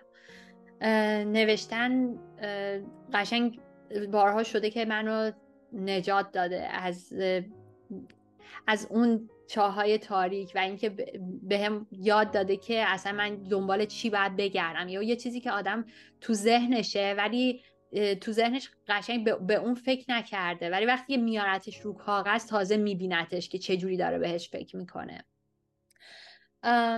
یه چیز دیگه که کمک میکنه جوریه که یه دفعه یه دفعه زوم اوت میکنم رو دنیا، یه دفعه آسمون رو نگاه میکنم و با خودم فکر میکنم این همه کهکشان و دنیاهای مختلف اون بیرون، این همه مثلا ابعاد مختلف و من الان این مشکل من الان چقدر بزرگه، الان مثلا یه عالمش هم موجودات دیگه اون بیرون دارن زندگی میکنن، چقدر این مشکل من تو این ابعاد دنیا معنی میده. یا اینکه به زمان فکر میکنم، اینکه چقدر آدما قبل از من اومدن و رفتن. همین دویست سال پیش تمام آدمایی که دویست سال پیش زنده, زنده بودن، اونی که پادشاه بوده، اونی که فقیر بوده، اونی که موفق بوده، شکست خورده بوده، همشون الان یه جان. و یهو این بهم پرسپکتیو میده که مشکلم و مشکلم کوچیک‌تر میشه واسه. بعدم یه چیز دیگه این که این درس رو من دو هفته است یاد گرفتم و اینو مدیون تو هم، به خاطر اینکه من واسه این مصاحبه که خواستم آماده شم بعد داستان زندگیمو میگفتم و شروع کردم دو هفته پیش فکر کردم به اینکه داستان زندگیم چیه. بعد اونجوری که تو ذهنم بود داستانمو گفتم و یک داستان پر از شکست بود، پر از نرسیدم، پر از نشدم. و بعد که یه ها نگاه کردم دیدم اصلا این داستان صادقانه نیست، من اگه بیام این داستان رو بگم این اصلا کل داستان نیست، داستان بزرگ یه چیز دیگه بوده. بعد شروع کردم داستان بزرگتر رو گفتن و داستان بزرگی که گفتم دیدم او این شکست‌ها نقطه هایی بودن توی این داستان، یه ت... تمام این سالها یه تصویر بزرگتر داشت شکل می گرفت. و این یه درسی که خودم همین جدیدن گرفتم و خیلی خوشحالم از یاد گرفتنش. آدم یعنی باید حواسش باشه که اون شکستایی که داره میخوره همش قسمتی از مسیره، کل تعریف هیچ تعریف کاملی ارائه نمیده از اون آدم یا از مسیرش. چقدر باحال، چه خوب گفتی بهار، خیلی تبریک میگم، خیلی باهوشی و خیلی ذهن قوی داری. واقعا کسی که انقدر جلوتر رو ببینه که من الان بحران یا چالشی که دارم یا گذروندم این کل مسیر نیست، این یه قسمت از اون کل پازل است، از اون تابلو قشنگ است. و خیلی خوب گفتی، چند لذت بود. مرسی. یه بار یه جمله رو خوندم از یکی از کسایی که رقص باله میکرد، من خودم انجام ندادم، نمیدونم چه چه دردایی رو پا حس میکنه، ولی مثل این که خیلی پا درگیر میشه و کسی که باله میرقصه خب پای قوی داره، حرکت‌ها رو با خیلی محتاطانه انجام بده که نشکنه یه قسمتی از کف پاش، پشت پاش. بعد نوشته بود که من همیشه فکر عاشق باله است و قهرمان شد. نوشته بود من همیشه فکر می‌کردم باله یعنی این که تو پات بشکنه و تو اون لحظه‌ای که پای یک نفر میشکنه رو می‌بینی میگی خب چیه واقعا، چه, چه لذتی مگه داره. ولی اگه تو درست یاد بگیری بزنی و از اون دوران پر استرسی که قرار فکر می‌کنی میخواد پات بشکنه یا هر دوره‌ای که حتی یه بار تجربهش کنی، عبور کنی، یه رقصی رو خلق می‌کنی که هم خودت ازش لذت میبری هم اون کسایی که می‌بیننش.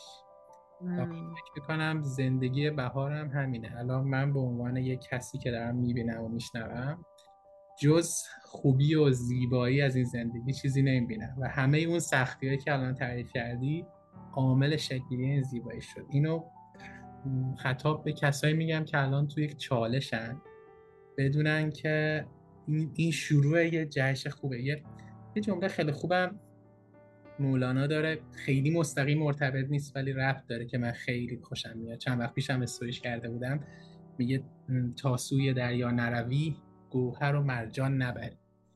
یعنی خود مسیر ماه و اون دریاه میشه همین مسیرهایی که بهار گفت. حالا اگه میخوای نکته به صحبت اد کن که بریم سراغ مصاحبت.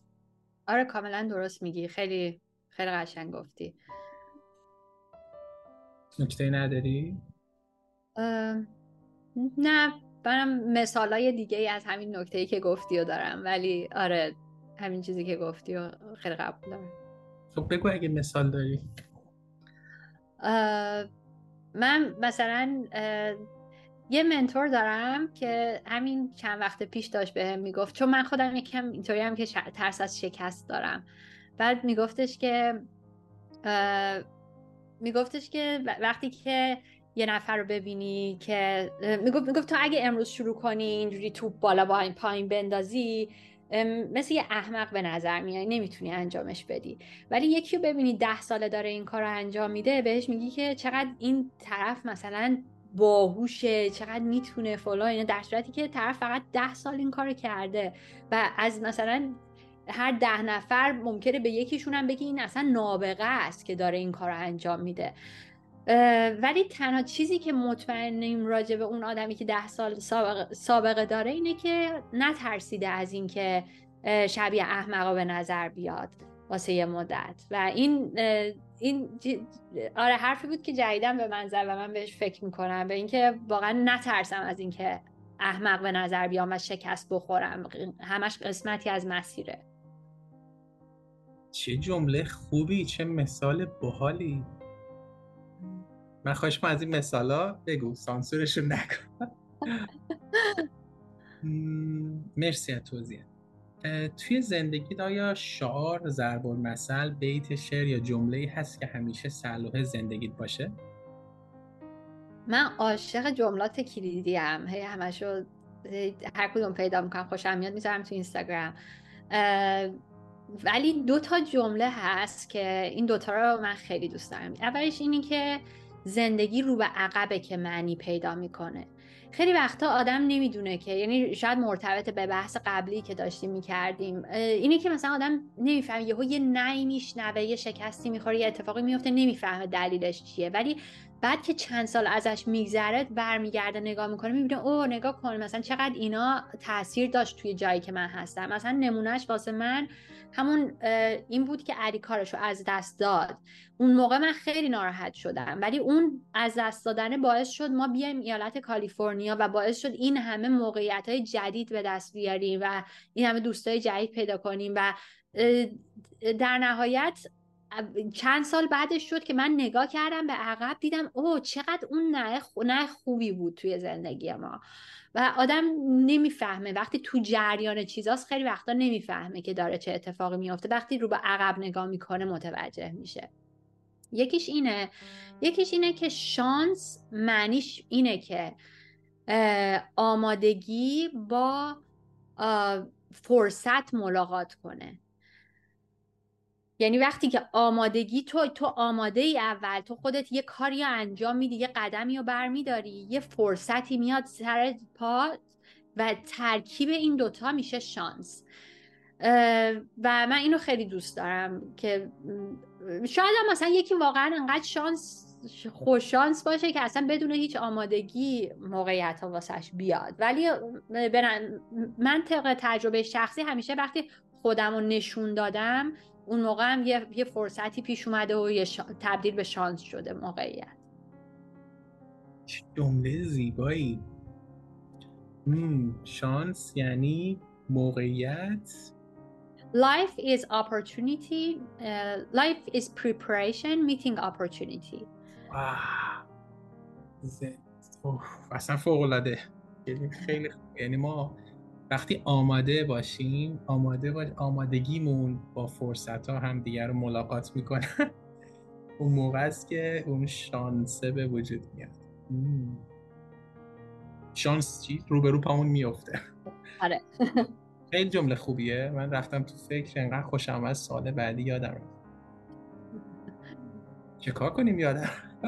خیلی خوب بود واقعا. اونم که گفتی به عقب، واقعا همینه. اینکه عقب آدم با زندگی رو نگاه کنه که چه جوری گذرونده، چون آره خیلی وقتا ما میبینیم اون دره بسته شده و نمیتونیم جلو بریم، سر جامون ایستادیم، ولی غافل از این که یک در بزرگتر، یک فرصت بهتر قراره واسمون شکل بگیره، ولی اون لحظه اونو درک نمی‌کنیم. یعنی اون لحظه تمام شواهد منطقی اینه که الان مثلا ما باختیم و اون دره رو نتونستیم باز کنیم، ولی در صورت این که میتونه از تو دلش فرصت هم در بیاد دیگه. یه ضرب مثل کره‌ای هست میگه که وقتی میافتی ته اقیانوس فشار میکشتت پایین، با سرعت میری پایین به خاطر اینکه بخوری کف اقیانوس، کف پاتو بزنی و بعد به بالا. و یه وقتایی با اون موقعی که میخوریم زمین فقط تعریفمون غرق شدنه، ولی خب نمیدونیم که قراره دوباره بیایم بالا. و خیلی خیلی خوب گفتی. و اگه نکته میخوای اد کنی اد کن، یا اگه مثال کاربردی داری بی زحمت بزن که بعدش بریم سراغ. نه همینا بود. خب خیلی ممنون از توضیحات فوق العاده عالیت. اگر بخوای سه تا نقطه قوت از بهار بگی به چیا میتونی اشاره کنی؟ من روابط اجتماعی خوبی دارم، واسه همین اینم توی توی فرصت هایی که واسم پیش اومده تاثیر داشته، اون روابط اجتماعی خوبی که داشتم. دومیشو اشاره کردم بهش، من توانایی اینو دارم که توی اوج تاریکی باور به نور داشته باشم، باور داشته باشم که نور هست و بجنگم و برم سمتش. سومی هم ندارم چیزی. واقعا؟ آره. چرا دیگه؟ این ویژگی خوب بخشندگیت، این ویژگی خوب صداقتت، این که همه سختی هایی که کشیدی و درسایی رو که با سختی به دست آوردی رو داری بخشنده به ما در اختیار ما قرار میدی، خودش نقطه قوته که بابتش ازت خیلی ممنون. مرسی، لطف داری تو. واقعا بهت افتخار میکنم و بخشندگی یک نقطه قوت بزرگه که بهار داره. خب تعریف بهار از خوشبختی چیه؟ به نظرم خوشبختی طرز تفکره. خوشبختی هیچ چیزی اون بیرون نیست.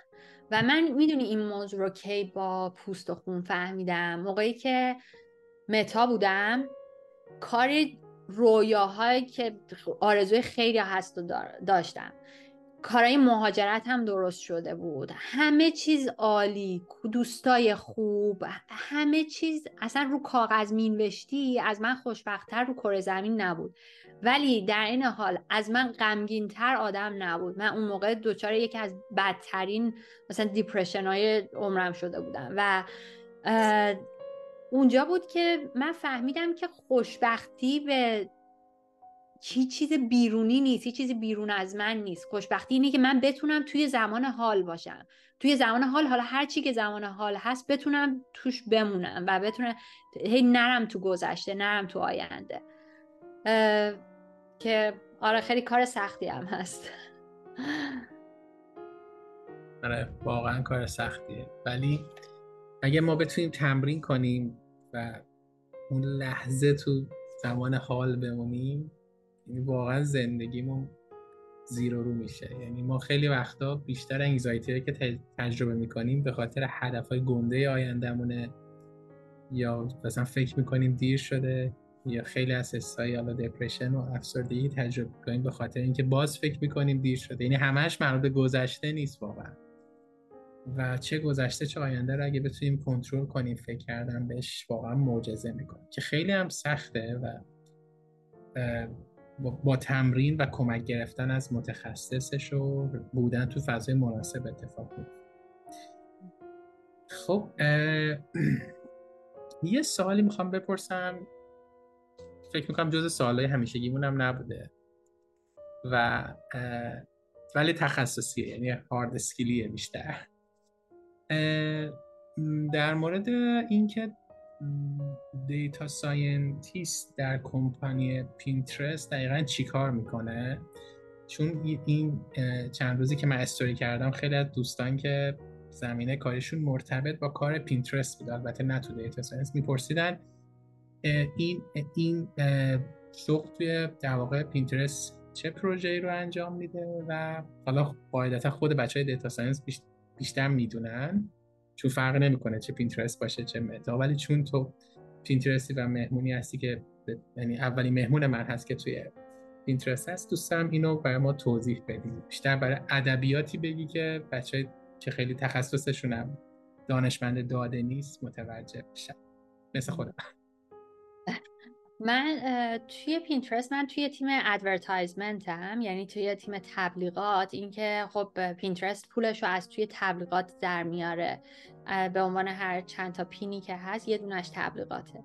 بعد ما روی این کار میکنیم که من من حالا روی قسمت اکسپریمنتیشن یا آزمایش ها کار میکنم. هر کاری که هر تغییری که ایجاد میکنن توی این ادورتایزمنت ها یه آزمایش واسش انجام میدن، قبل از اینکه بذارن پخش به همه یوزرها یه آزمایش روش انجام میدن که ببینن که آیا اون کاری که دارن میکنن کار خوبیه یا نه. و خب من روی این تیکه آزمایشش کار میکنم که چطوری اندازه بگیریم که یه تغییری تغییر رو چطوری اندازه بگیریم.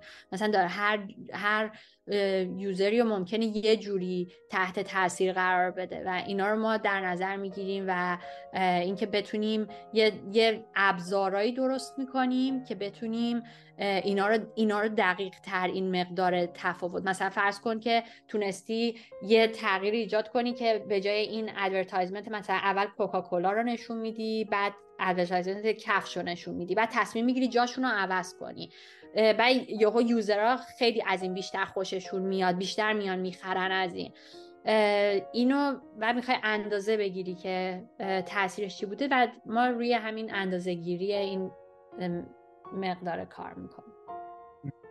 بسیار عالی و خوب، خیلی مختصر و کوتاه و عالی. خب برگردیم رو روال سالهای قبلیمون. نقش منتور توی پیشرفت شغلی و فردی چی بوده؟ منتور به نظر من نقش خیلی مهمی میتونه ایجاد کنه و آدم شاید حتی واسه مهارت‌های مختلفش منتورای مختلف داشته باشه. من خودم تجربه خوبی که با دو تا از منتورام داشتم و میتونم در میون بذارم. یکیش اه، اه، یکی از بهترین منتورایی که من داشتم دکتر برهمن بودن توی دانشگاه شیراز. سال آخری که داشتم لیسانسمو میگرفتم باهاشون آشنا شدم واسه پروژم و جدا از اون مقدار زیادی که از پروژم یاد گرفتم و از درس‌ها یاد گرفتم ازشون، دکتر برهمن ساعت‌ها با من راجع به زندگی و راجع به علم و اینجور چیزا صحبت می‌کردن و تاثیر اون حرفا هنوز روی من هست. و یه تاثیر بزرگ دیگه‌ای که داشتن این بود که به من تحقیق رو یاد دادن. من تا قبل از اون خیلی اینطوری بودم که لقمه رو آماده میذاشتن تو دهن من، من فقط اطلاعات رو همون آماده سر کلاس مثلا یاد بگیرم، ولی خودم نمیرفتم بیشتر از اون ببینم که سوال مطرح کنم و تحقیق کنم. و دکتر برهمن این مهارت رو به من یاد داد که من هر موقع که مثلا از این مهارت هم استفاده میکنم یه جورایی تشکر میکنم از دکتر برهمن. یه منتور خیلی خوب دیگه هم که در حال حاضر دارم از توی کمپانی پینترست باش آشنا شدم، اسمش آدریانه و اون آدریان یه نابغه است. قشنگ هر خط کدی که میزنه شبیه یه اثر هنری میمونه و من خیلی تو کار ازش چیزی یاد میگیرم. منتها مهمترین کمکی که به من کرد این بود که منو باور کرد. بعد از یه مدت که با من کار کرد به من نشون داد که چقدر به من باور داره و این باور باوری که به من داشت باعث شد هی من کارهای بزرگتر و بزرگتری انجام بدم. آره، این دوتا تجربه خیلی خوب منتور واسه من بود. خوب، عالی. دیگه نکته نمیخوای اد کنی؟ آم... نه، نکته خاص دیگه ای نیست. داریم به سوالای پا... سوالهای پایانی نزدیک میشیم. البته که من سیر نمیشم، با هم گفتگو داریم، مثلا خیلی جذاب بود، خیلی از مسیر بهار و همینجا میخوام ازت قول بگیرم برای آیندهی نه چندان دور، مثل فصل سه فصل سه مثل این سریالا میاد فصلاشو دو سال یک بار یک سال یک بار میاد، آدم همینجور صبر میکنه. ولی واقعا میگم من دوست دارم که یه افتخار بدی مجدد در آینده میزبانت باشم. خیلی لطف دارید. به عنوان یکی از سوالای پایانی، مهمترین نکته در فرهنگ سازمانی برند پینترست که واسه ارزش داشت و خوشت اومد اون چیه؟ کمپانیایی که من تا حالا توش بودم همشون یه سری ارزشایی رو داشتن و من خیلی وقتی توی اون کمپانی بودم دیدم که چجون ارزش‌ها باعث شد که فرهنگ اون کمپانی ساخته شه و اون فرهنگ روی من تاثیر بذاره. توی پینترست خیلی ارزش‌های جالبی داره. مثلا یکیش این اولیش اینه که پینرا رو اولویت قرار بدیم، یعنی کسایی که یوزران دارن استفاده میکنن اونا اولویتن. یکیش اینه که win or learn، یاد بگی برنده شو یا یاد بگیر. و یه چی... مهمترینش که من خیلی دوست دارم اینه که create belonging، احساس تعلق ایجاد کنین.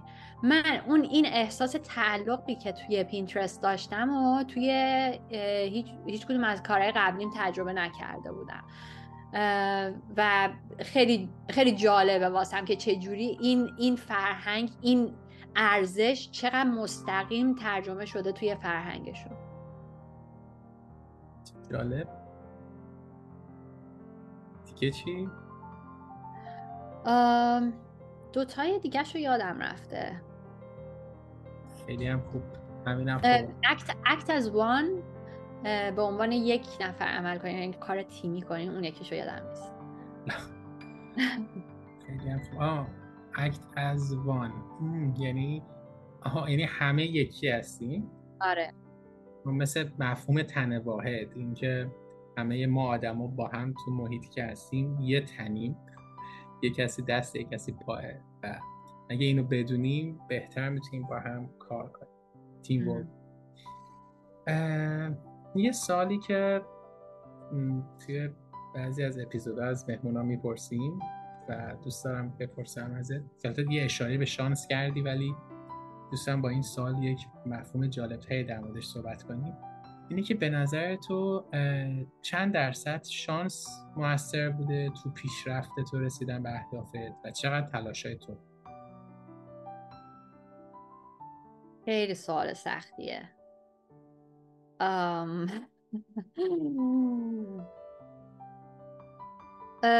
من مثلا بعضی وقتا بستگی داره با چه دیدی دارم به داستانم نگاه میکنم. بعضی وقتا نگاه میکنم میبینم اگه این شانس نبود من هیچ وقت نمیتونستم به اینجا برسم. بعد بعضی وقتا هم نگاه میکنم میبینم اوه اون تلاش هم, هم بود. راستش خودم تصویر درستی ندارم، یکم تصویر خودم کاریکاتوریه از این قضیه که چقدر شانسه چقدرش تلاش. ولی به نظرم کلن نمیدونم کلن زندگی پارادوکسه، یعنی دو تا چیز متضاد میتونه درست باشه در آن واحد. اه، اه، مثلا هم جبر هم اختیاره، یعنی یه سری چیزا رو ما جبرمون به همون رسونده، یه سری چیزا رو تو اختیارمون. من, من مخصوصا من سر مسئله سلامت روان که شد خیلی به جبر فکر کردم، به اینکه الان من الان تو جبر مغزمم. بعد یکم بیشتر نگاه کردم دیدم مثلا یه بعضی وقتا من یه سری آدمای آدمایی که مثلا بی خانمانن رو میدیدم میگفتم که شما مثلا تو آمریکاین این همه فرصت دارین، به این مثلا هر کاری بکنین میتونین یه پولی در بیارین. ولی وقتی که خودم دوچاره یه بحران شدید شدم من اینطوری بودم که فقط من شانس آوردم. من شانس آوردم که پسنداز قبلمو داشتم، سیستم حمایتیمو داشتم که بی خانمان نشدم، وگرنه من اصلا در خودم نمیدیدم که بخوام یه مدادو از این ور بذارم اون ور. اینقدر مثلا حالم بد و متوجه شدم که یه نفر چقدر میتونه توی جبرش باشه و اون و دیگه بعد از اون اصلا دیدگاه اونجوری ندارم به آدمایی که توی شرایط متفاوتی هم و میفهمم که اونا هم توی جبر خودشونن. حالا نمیدونم این جواب ربطی داشت به سوالی که پرسیدی یا نه. نه خیلی خوب بود، توضیح فوق‌العاده بود. دیگه نکته هم اگه داری اد کن که برم سراغ سوال بعد. سوال بعد سوال آخره؟ نه نه. یک کتاب، پادکست و فیلم مورد علاقت اگه معرفی کنی ممنون میشه. ببین من چهار تا کتاب مورد علاقه دارم، میتونم یکیشو بگم ولی میشه چهار تاشو بگم؟ بله بله خدامونه ما، مرسی. من شازده کوچولو رو خیلی دوست دارم و من تو شازده کوچولو یاد گرفتم که مراحل کلن کلا اون هفت مرحله‌ای که میره و اینکه چجوری از اینکه عشق و مراقبت میخواد، اینا رو از شازده کوچولو یاد گرفتم. تو کتاب کیمیاگر بهش اشاره کردم، یاد گرفتم که آدم باید یه افسانه شخصی داشته باشه و واسه اون افسانه شخصی بجنگه و توی مسیر ممکنه چه چالشایی روبرو بشه. کتاب سومی که دوست دارم کتاب اگزیستنشال سایکوتراپی دکتر یلومه که توش از چهار تا مشکل اگزیستنشال صحبت میکنه که این مشکل‌ها رو همه دارن و نشون میده و نشون میده که چجوری این مشکلات میتونه توی مشکلات روانشناسی وارد بشه و این کتاب دید منو نسبت به روانشناسی خیلی تغییر داد. یه کتاب دیگه که از این کتابا که مثلا آدم وقتی خوندتش بعد دوست داره آرزو میکرد کاش نخونده بودم دوباره میخوندمش از اول، کتاب انسان خردمنده که قشنگ زندگی من قشنگ به قبل و بعد از این تقسیم شد و داستان آدما رو میگه چجوری از میمونا تبدیل شدیم به انسانهای اولیه و تبدیل شدیم به انسان مدرن. خیلی دید توی زندگی به هم داد. واسه پادکست من خیلی اهل پادکست نیستم ولی یه پادکست اگه مثلا بخوام پادکست گوش بدم معمولا اینو گوش میدم، No Questions Asked. اینو نویسنده کتاب گریت توش صحبت میکنه که یه روانشناسه و خیلی مسائل انسانی رو در قالب علمی خیلی قشنگ میان راجبش صحبت میکنن. فیلم لا لا لند نمیگم چرا دوستش دارم چون که پایانش رو لو میده ولی خیلی فیلم قشنگه. و چی دیگه؟ حالا اگه سریال بشناسی بگی خوشم. سریال که من فرندز رو پنجاه بار دیدم و زبان من اصلا با فرندز خوب شده، ولی حالا جدا از فرندز بخوام سریال معرفی کنم یه سریال خیلی قشنگ هست اسمش هست کازموس که معنیش میشه کیهان، راجع به جهان هستیه و با چیزای خیلی قشنگ نشون میده، چیزای علمی رو نشون میده. مثلا یک یه تصویری که توی ذهن من مونده هی یه تقویمی رو نشون میده، میگه اگه که لحظه اول بیگ بنگ اون لحظه اول سال باشه، اتفاقاتی که توی جهان افتاده توی سال همینجوری گذشته و تمام تاریخچه بشریت توی اون سیزده ثانیه آخر ساله. من خیلی این تصویر رو از توش دوست دارم و کلا چیزای دیگه علمی رو هم همینقدر قشنگ نمایش میده. سریال کازموس. آره بازم اگه هست هر چیزی خوشحال میشه. سریال که من فیلم و سریال خیلی دوست دارم واسه همین خیلی زیاده. مثلا فیلمم حالا لالا لندو گفتم، من شاید یه فیلمای دیگر رو خیلی بیشتر از لالا لند دوست داشته باشم ولی لالا لند یه جورایی مثلا یکم داستانش بهم میخورد واسه همین انتخابش کردم. ولی مثلا یه یه, یه فیلم دیگه هست Pursuit of Happiness، در جستجوی خوشبختی، که ویل اسمیت توش بازی میکنه. این اینم خیلی اینو من از مثلا وقتی که نوجوان بودم میدیدم و خیلی بهم چیز میداد، انگیزه میداد. آره فیلم فوق العاده ای. حالا در مورد کتاب گفتی، فکر میکنم چون این سب کتاب رو دوست داری از کتاب چیزم خوشت بیاد، اکسیر دیپاک چوپرا. خوندی؟ نه خوندنش نه. آه ارزش خوندن داره. بس چون حالا فکر میکنم این سبک کتاب رو دوست داشتی، اون کتاب هم کتاب خیلی خوبی باشه و حالا اثرگذار باشه واسه که در واقع میاد میگه که هر انسانی داخلش یک کیمیای گنجی نهفته است که میشه حالا اون نقطه قوتش، اون پتانسیلش، هر چیزی که بتونه به اون اکسیر دست پیدا کنه مثلا میتونه مأموریتش رو تو دنیا خوب پیش ببره و خیلی خیلی نگاه به درون خوبی داره. این کتاب دیگه هم هست، ببخشید من search for meaning، انسان در جستجوی معنی. راجبه خیلی خیلی من اینطوری هم که به معنی فکر میکنم که اصلا معنی زندگی چیه. میتونی برای کسایی که نخوندن کتابو توضیح بدی؟ آره، کتاب راجبه یه روانشناسیه که توی کمپ آشویتس، از این کمپ‌های یهودی‌ها توی زمان جنگ جهانی گیر میافته و داز مشاهداتشه از اینکه چطوری معنی به اون زندانیا کمک میکرده یا وقتی که معنیشون رو از دست میدادن چطوری بعدش سریع از بین میرفتن. و خیلی جالبه چون توی شرایط خیلی اکستریم بشری بودن و اینکه میاد راجع به معنا توی اون شرایط صحبت میکنه. به نظر من خیلی کتاب جالبیه. انسان در جستجوی معنا. آره. عالی. دیگه چی؟ دیگه دیگه کتابای همین یووال نوآ هراری که سیپینزو نوشته، مثلا کتابای دیگه‌شو هم دوست دارم. میشه اسم نویسنده رو یه بار دیگه بگی برای دوستای پادکست؟ میخوام یووال نوآ هراری. مرسی. آره، کتابای دیگه‌ش هم خیلی کتابای خوبه. خیلی کلاً یه تاریخ شناسه که خیلی هم میاد چال به چالش میکشه آدمای سیلیکون ولی رو. مثلا میاد با زاکربرگ مصاحبه میکنه که اصلا آینده دنیا داره چی میشه با ای آی و اینجور چیزا. خیلی آدمو به فکر وامی داره. چقدر خوب. اگه نکته میخوای اد کنی بگو که برم سراغ سوال آخر. بریم سراغ سوال آخر. ما که سیر نمیشیم ولی میدونم که تو هم میتینگ داری. به عنوان سال آخر توی پنج شش ماه گذشته ما یه سوال رو اضافه کردیم که در واقع مثل سواله ولی در واقع یک درخواسته که از بهار میخوام که یک هدیه به ما بده، به من، بیننده ها و شنونده ها، از تجربیاتش با یک جمله.